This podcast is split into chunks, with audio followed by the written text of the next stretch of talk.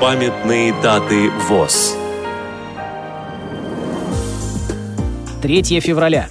210 лет со дня рождения Людвига Августа Франкля, президента Первого Конгресса слепых 1873 года. 4 февраля. 140 лет со дня рождения Валентина Николаевича Бочкарева, историка, доктора исторических наук, профессора. Программа подготовлена при содействии Российской государственной библиотеки для слепых –